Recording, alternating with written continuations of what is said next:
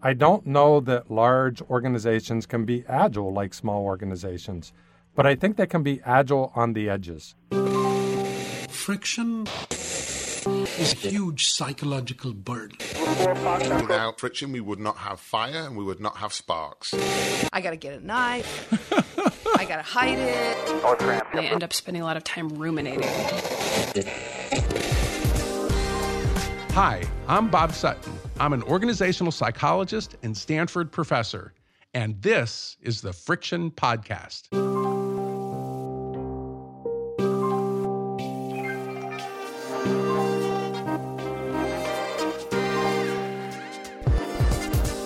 On today's episode, we're joined by Michael Arena. He's the Chief Talent Officer for General Motors, a coach at the Stanford D School, and author of a new book called Adaptive Space How GM and Other Companies Are Positively Disrupting Themselves and Transforming into Agile Organizations.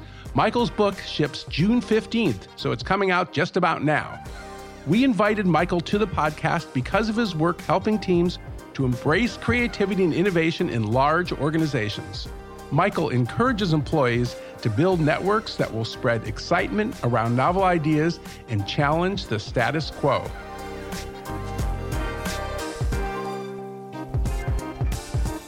Challengers break through, you know, the, the current status quo.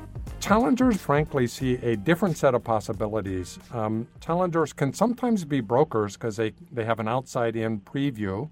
They can see what's coming over the horizon, mm-hmm. but they need to find a way to be able to convey that inside of an organization in such a way that there's a sense of urgency.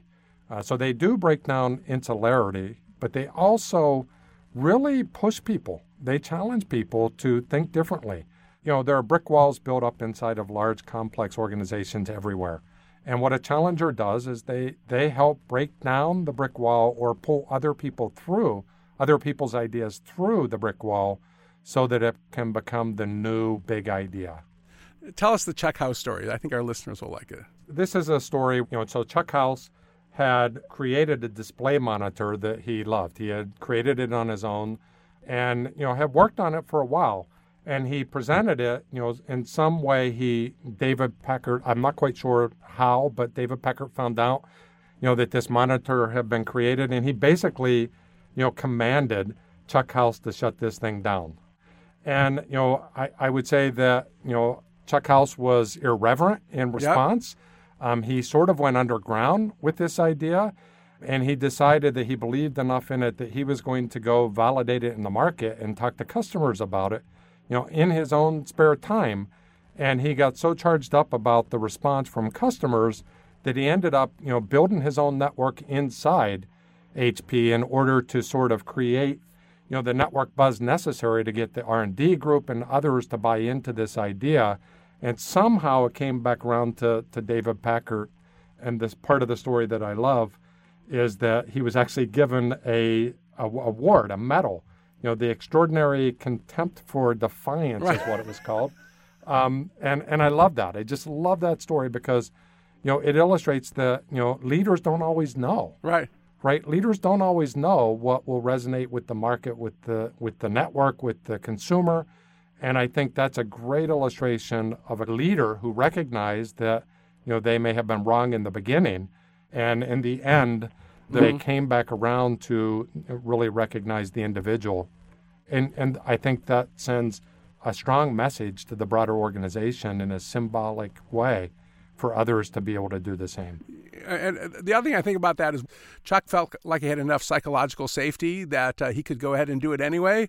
And the other thing, you talk about pressure he was really determined to make that thing great so that you couldn't refuse it. So uh, you have both the pressure and the safety, the combination of the two. I think it's just a great example of it.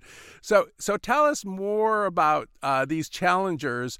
First of all, let's talk about how you make it safe for them to succeed, and then how do you tell the difference between the ones who are constructive challengers and ones who are just kind of nuts and are going to screw things up for everyone. You know, the real challengers bring solutions. Um, the uh-huh. real challengers don't just challenge you know, the current status quo and complain and whine about it. They bring solutions to the party as well. Or they, they at least bring initial solutions that need to be iterated uh-huh. upon. Where I think, you know, the others, you know, usually whine and complain about the system and go on what I call a system rampage. Uh huh. but they they rarely do anything about you know testing and iterating that idea in response to the pressures in such a way that it can be create uh, you know greater organizational fit can be created. Jeff bezos one of my favorite quotes from bezos is that you know you have to be willing to be misunderstood if you're going to innovate. A challenger is in it for the long view. A challenger sees opportunities in the marketplace and they're relentless about pursuing those ideas even when they hit dead ends from time to time. And they're relentless about you know helping and you know nurturing relationships to pull other people through brick walls. They not only tell you why the current whatever, the current culture, the, the current technology is not good for us, they actually come up with a solution and do the work to grind it out, to get it in the marketplace and to prove they're right. So, so I think that's a really important distinction between just somebody who whines and complains and tries to tear everything down versus trying to replace it with someone else. And, and, and I think that's an important difference for, for all the deviants out there who want to be successful.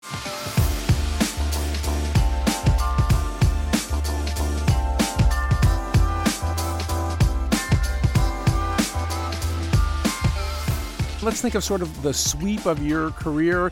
When when you start thinking about situations you're in where there's bad dysfunctional friction, what images and emotions come to mind? What, what is it to you?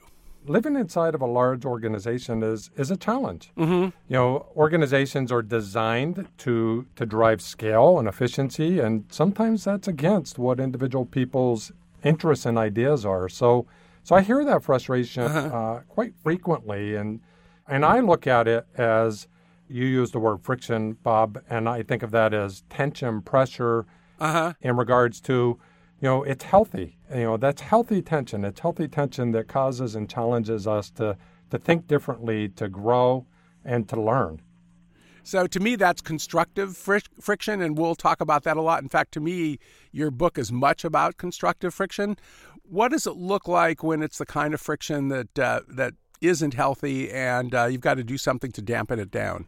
And I, I call that stifling. You know, whenever whenever those tensions are so strong, whenever those systems and pressures are so strong that they outweigh any growth or any creativity, then what you get is a stifling effect. And that stifling strangles out creativity and growth um, and agility. So so we've got to be super careful about how much tension is enough tension. I think of it a little bit like the edge of chaos.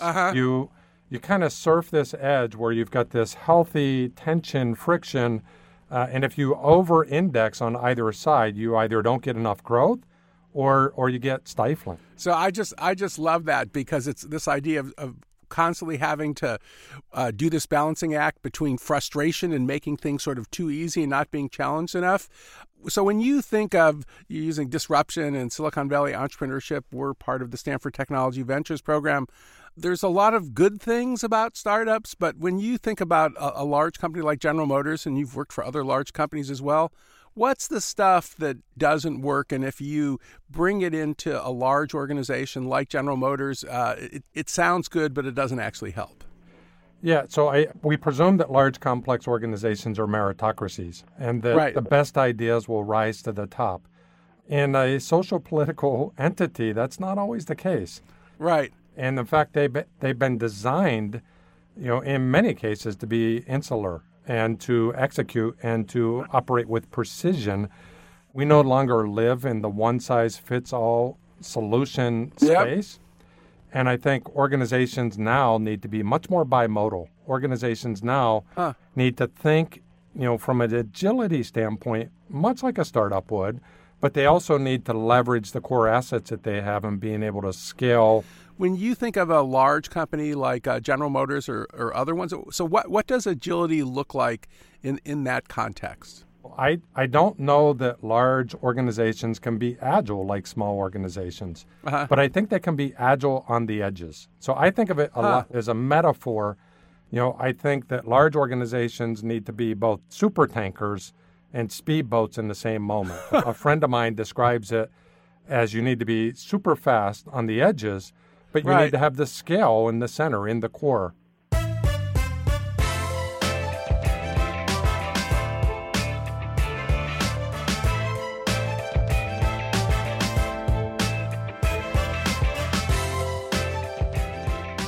So mostly organizations have grown up trying to optimize human capital. Mm-hmm. You know, the experiences, the expertise that you have, you know, maybe, you know, the education that you bring, the knowledge that you bring into an organization or develop while you're inside of an organization. Um, and it's it's critically important to organizational success. I believe we're you know graduating into an era where human capital must be accentuated with social capital. So the best way to think about it is, you know, if you are a super smart person, and we all know these people, right? Uh, you're really brilliant, Mm-hmm. and you you need to let everybody in the room know that you're brilliant. Your network begins to marginalize you, and you will be ill positioned to be able to leverage what you know. And we we spend all this time, money, and effort on the uh-huh. best, smartest, brightest talent, but we spend very, very little time thinking about how do we get that talent positioned to be leveraged. And and you see this all the time. I mean, you see this in you know some of the knowledge areas, like Right. you know somebody who is a scientist, some uh, you know machine learning scientist or someone like that. You know what they know is critically important, but the ability for them to be able to get that pulled into the network is equally as important. Where I might I might rather Right. take somebody that knows less, but is Right. better positioned in the network to be able to leverage what they know. I might place that bet over the smartest person. And I think that's that's what social capital is. So I think of those little speedboats and the and the big super tankers, and it's the network that keeps them bound together. Ah, And those network ties need to reconfigure at different stages of development and maturation. So you can almost think of it as if there are lifelines between these these little boats and Uh-huh. the super tanker, and sometimes they're given more freedom to go out and explore, and other times they're being pulled back in to be the next new big thing. You know, and it starts with you know if, if you want new ideas in an organization, if you if you want to trigger new ideas, as Ron Burt would say, you need to have brokerage connections. Mm-hmm. Brokers actually have, you know, unique um, abilities into an organization. You know, they they have early access to new information. They have access to diverse sets of information, and they have control over the diffusion and, and you know sort of dispersion of that information. I call those discovery connections. Mm-hmm. That's where ideas come from. You know, we have talked in the network literature. We've talked for years that ideas are sparked at the edges of the network, Right. And that's what discovery is all about. There are times where we need to get outside of our insular you know, fortified walls inside of a large organization, and we need to get more connectivity to the market. So, some literature out there says that you know ideas developed inside small teams are 43% more likely to be rejected by the larger organization, ah. and we know this, right? I mean, it's the not invented here mentality. They it, they aren't my ideas, right. and even when you get endorsement, when times get tough, you know that endorsement wanes. So I think mm-hmm. the real, you know, I, I would say the the newest concept in the book mm-hmm. is this whole concept of diffusion. You know, now let's go back to our little, you know, fast speedboats. Diffusion is pulling the boats in closer and closer to the tankers. Um, as they've grown in scale and have graduated to even bigger speedboats and pulling them back in to where they can become the new core. And that's hard. That's the tricky part. Boy, that's hard. And this is where, you know, I, I think the incubators and accelerators are sometimes uh, problematic. You know, if you can't pull it back in, then you, you can't really get the scale and the benefit of a large, complex organization. I think it's Ron Burt who once said that if your network's not talking about you, you don't exist. Right. Um, and, and it's a little bit of that, right? If the network's not talking about your idea, it doesn't exist. So the trick is to get your network talking about the idea. And the best way to do that is to enlist the network, not push it upon the network. What you're making me think of it's a, one, one of our mutual friends. So david Kelley who is the primary founder of the stanford d school and the primary founder of IDEO. And I, i've seen him in action now for more than 20 years. And as i think about david david probably is not the best person at developing a product or even finding the ideas but he's the best person i have ever met at taking the idea and just get peop getting people excited about it You know, you can't force this upon people. So you've got to create sort of this free trade zone where people can come together. So we do something here that we call tipping forward. Mm-hmm. It's almost like a an idea bazaar where once a year we have like this living museum of different ideas that have been developed And then what we do is we bring in energizers. And this gets a little bit back to your point about David, and I've been in the room with him. Oh, it's and you feel his energy, and you you just feel like you're part of something bigger than yourself when you're in the room with these energizers. Uh-huh. And, and both Ron and Wayne, their work says that these energizers have a 4x lift on getting Uh-huh. ideas spread.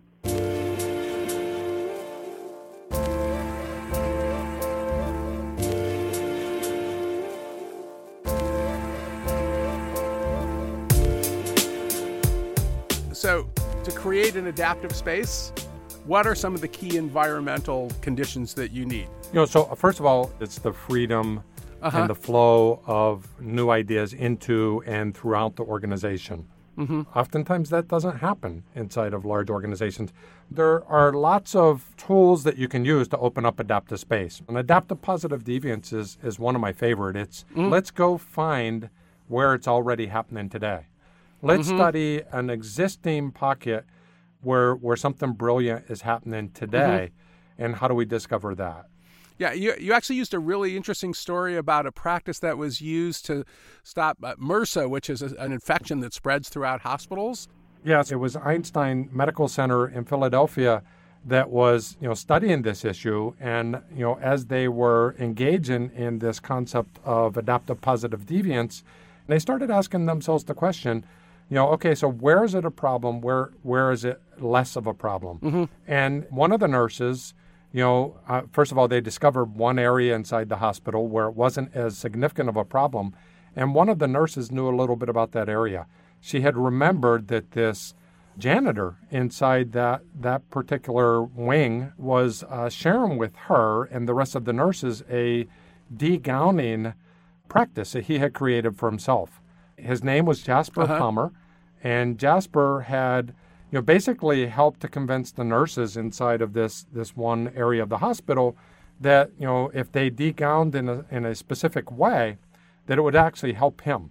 And he taught them a degowning practice where they would literally pull them from the outside in with gloves on and then ultimately you know ball them up inside of a glove and, and pull the glove onto their hand while the glove is containing the whole gown that they had just pulled off well it turns out that what was also being contained inside that glove was the MRSA and it just it became a positive deviant practice where he ina- inadvertently created a solution to a major problem inside of this hospital uh, that was then shared, you know, across the broader hospital. So, so to me, that's a really interesting story. And it sort of, I had a conversation a few years back with Toby Cosgrove, who's uh, CEO of the Cleveland Clinic, quite a famous CEO. And I asked him about because all hospitals are sort of battling this notion of, of infections that you get in the hospital. And he said, well, the difference between the good and the bad healthcare systems is that the good healthcare systems figure out what the best units do and spread it.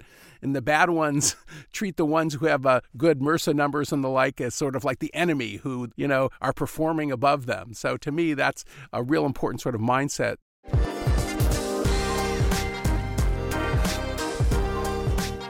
Our guest today, Michael Arena, is the uh, Chief Talent Officer of General Motors, and he's author of a new book called Adaptive Space How GM and Other Companies Are Positively Disrupting Themselves and Transforming into Agile Organizations. Thank you so much, Michael. Thank you, Bob. I enjoyed it. It was really fun. Thank you.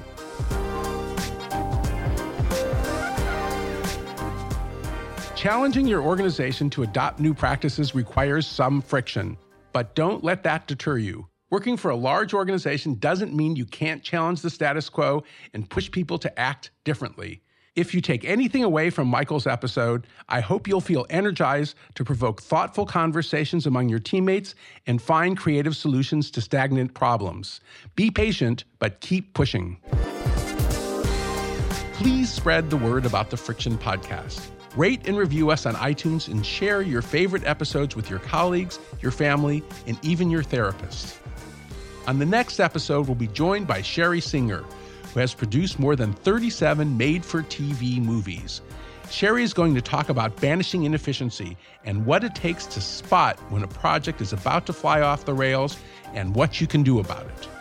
And now for the final tangent. The story that many of us don't know about is, you know, the group, the cohesive band of people that worked with Edison, which he called the Muckers.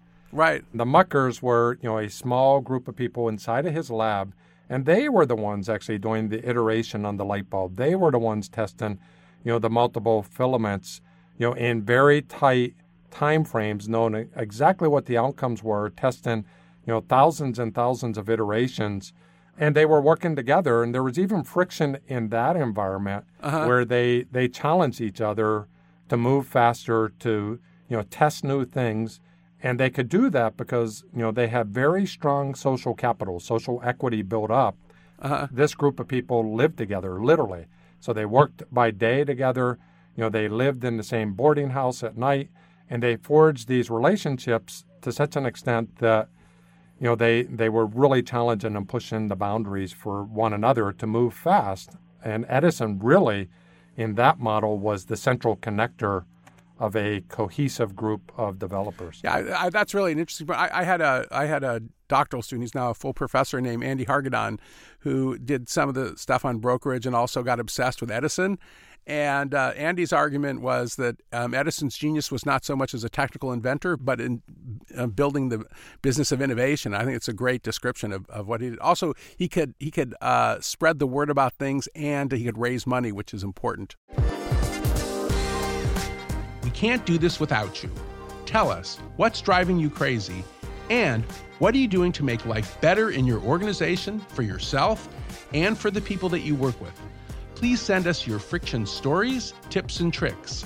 We'd love to hear from you via Twitter at eCorner, or please send us an email at stvp ecorner at stanford.edu.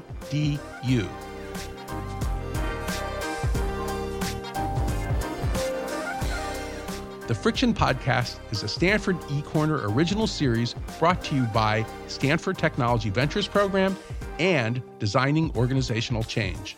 Friction is produced by Rachel Jilkowski and Ali Rico. Jake Smith and Stife Studios are our editor and audio engineers. Susie Allen and Victoria Johnson are our writing and marketing team. Danielle Stussy is our designer and digital products manager. And I'm Bob Sutton. Thanks for joining us. This is the Friction Podcast.